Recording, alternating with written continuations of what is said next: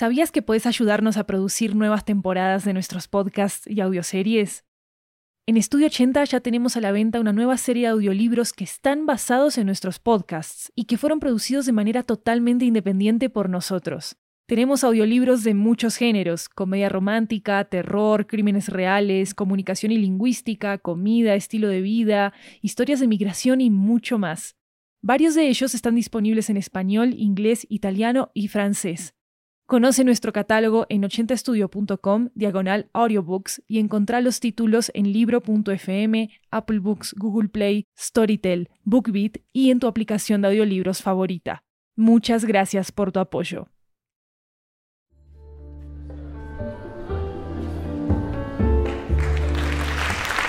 Hi everyone, welcome to 80 Cuentos, a Latin American anthology with audio tales coming from all around the region. I'm Maru Lombardo, your host, and today's story comes to us from Tijuana, Mexico. And it's about confronting past memories that leak into our present with a little bit of unexpected help. Here goes The Rules, written by Adrián Zambrano.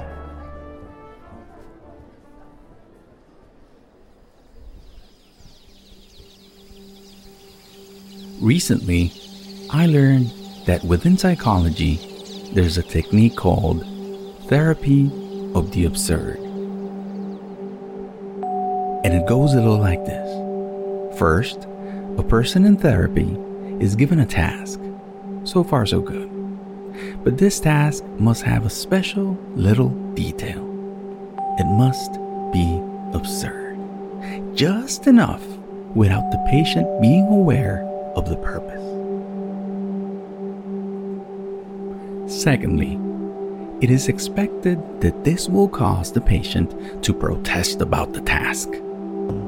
So, at some point, he can understand the error, the mistake in his or her approach to certain subjects. This brings us to the goal of the therapy of the absurd. What's that? Well, a moment, a eureka moment, where every everything becomes clear for the patient, and they will advance in their journey as a complete and healthy person. I'm one of those patients. My therapist asked me to buy a plush doll. She told me in no uncertain terms at the end of each day, you will grab this doll and you tell it all your intimate thoughts. She, she made it out to be a kind of practice so I could start opening up emotionally to other people. But uh, I don't think she took into account the fact that for the next two months I would show up at every therapy session and I would tell her how happy and comfortable I felt expressing all my feelings to a doll a purple little sheep with sunglasses. Yeah, that's me. So after a while, she decided it was a, a better deal to change the parameters of her instructions. So she asked me to take the sheep everywhere I went. So I would put it in my car, take it to my daily chores. I took it to the movies, I took it to church, I even slept with the damn thing. In my head and heart, I felt I was making great strides in my own path. I felt I was going through this process of emotional healing. But my therapist, she began to worry. Since I never actually got mad or started protesting to these absurd indications, she decided to change her approach. She asked me about adopting a pet, specifically a cat. She assured me that talking to a furry companion made of flesh and blood would be different. I'm guessing her reasoning was simple.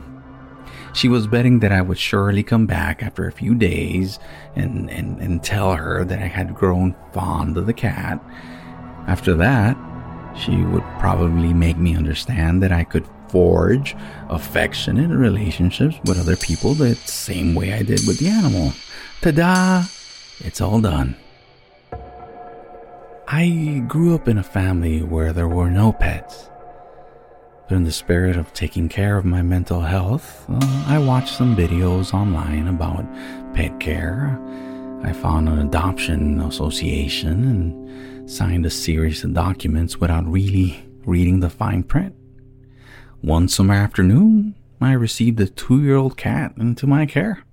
Its fur was so black that they had named him Shadow. The dynamic of our relationship was set on the first night at home. I opened my eyes in the wee hours in the morning. The animal was laying on my chest, and, and my face was wet and sticky. The cat was drooling in such a way that, that these tendrils of, of saliva were running out of its little mouth, and it stained my shirt. It, it was gross, it was everywhere. So I lifted it up uh, off my chest with both hands. I was trying to be careful. I just wanted to get it off me. It started screaming as if it was possessed by some type of demon. It shot out of the room. It started knocking over lamps. I could hear it destroying the living room. I get out of bed. Imagine my surprise. I turn on the light and there's this cat sitting among pieces of glass and broken porcelain. It was scratching itself so furiously that to the point it was drawing blood out of its own neck. Over the next few days, I, I had to visit, what was it, three, four beds? I started thinking to myself, the drooling, and the self harm. Every time I tried to touch the damn thing, it had to be the symptom of some virus, some some some bug. It was probably sick. Maybe it had worms in its brain. At least that's what made sense to me. Well, after all those checkups, all those tests, the vets came and said the same thing. Your cat is suffering from a marked anxiety disorder. There is little we can do, and there is little chance that this condition can be improved or that its behavior can be corrected. We can offer you drugs to improve its emotional situation. I just couldn't accept this. Well, the next few days became torture. When I managed to get to sleep, I would wake up with drool covering my hair in my pajamas. So I decided I would keep the cat out of the room. Well, sleep was still impossible after that. Why, you ask? Why? Well, the cat would be meowing and scratching at my bedroom door So then you would say, Why don't you take the cat and lock it in some other room? Well, I did, and it meowed like it was being killed, and it would scratch himself so long and so hard there would be specks of blood all over that room the next day. You know what happened? Hatred and contempt. It started growing in me. That's what happened. I decided to stay later at work. I just wanted to avoid seeing the animal. I actually made excuses to myself to avoid going home. You know how it is feeling that your home has been invaded by a black furball that drools, that pees on your couch and breaks anything fragile in its path. One night, just before I fell asleep, I started thinking about my therapist. The fact that she was out of town robbed me of the opportunity, of the chance to complain to her about this whole mess. At some point, sleep overcame me, and I woke the next morning after a long and restful sleep. That morning, I found no saliva stains on my clothes, no drool on the blankets. Something was off. I noticed a lack of constant meowing. I looked around the house for Shadow. I couldn't find the cat, so I kept looking. And that's when I saw the open window. I felt my stomach drop. The thought of being sued by the Animal Association for being negligent, that was the only thing that could make the past few days worse. Legal trouble. Thanks to the stupid animal that just decided to up and leave. So I went out of my house. I started a search. There I was, screaming at the top of my lungs like some imbecile. Shadow! Shadow! I walked through streets. I peeked into my neighbor's yards. I looked up at roofs and did everything. My search was so intense that somebody even called the cops because I was reprimanded by a patrol unit for my suspicious activity. I was advised to return home before a misunderstanding happened. So that was code for you're going to be arrested. So I went back home. I sat on my couch. I started thinking about the stupid animal. This creature that was drooling all over the place and hurting itself just decided to escape because of an oversight. How is that possible? An animal sick with anxiety.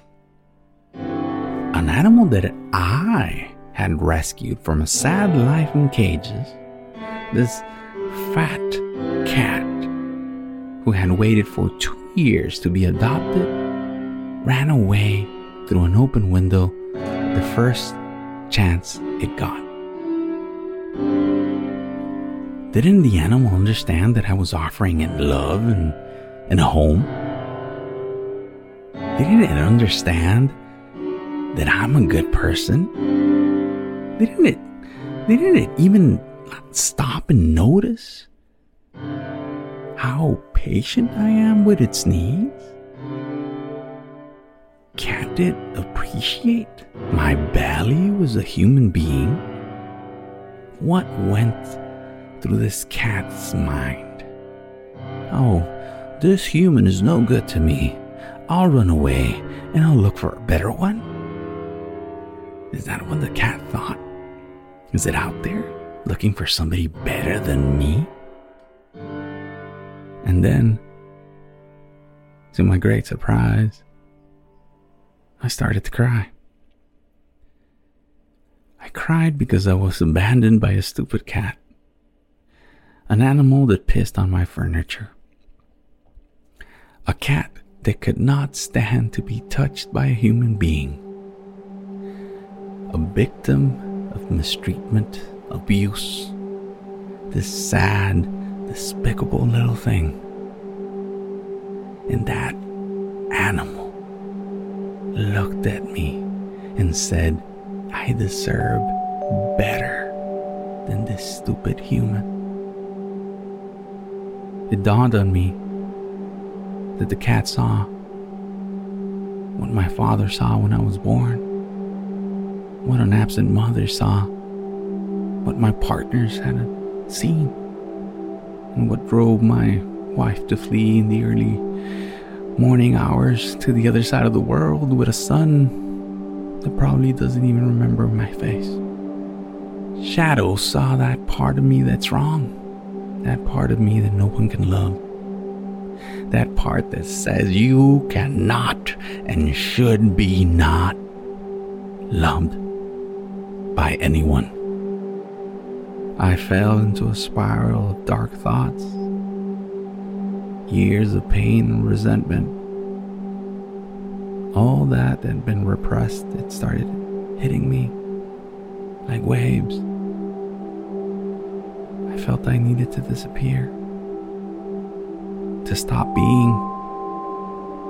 Have you ever felt so much pain and guilt that you just wished you you didn't exist. It became difficult to breathe. Suddenly I was looking at myself outside of my own body, like a silent witness, some nightmare. A nightmare you can't wake up from. All my fears were ripped from my subconscious and they they're, they're exposed to the light of the waking day, right? My own thoughts. Start rambling and rumbling and rumbling and rumbling in this strange reality of this moment. This is what it feels like to lose your mind. This is what it feels like to lose your mind. This is what it feels like to die. Crazy and alone. You will die alone, and no one will ever be able to love you.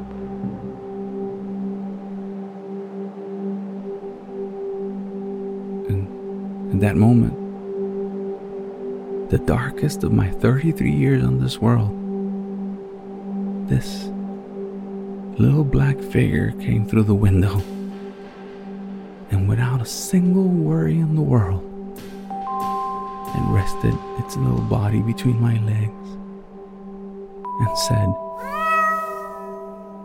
Tears turned into laughter, and I could only think of one thing how absurd all of this is.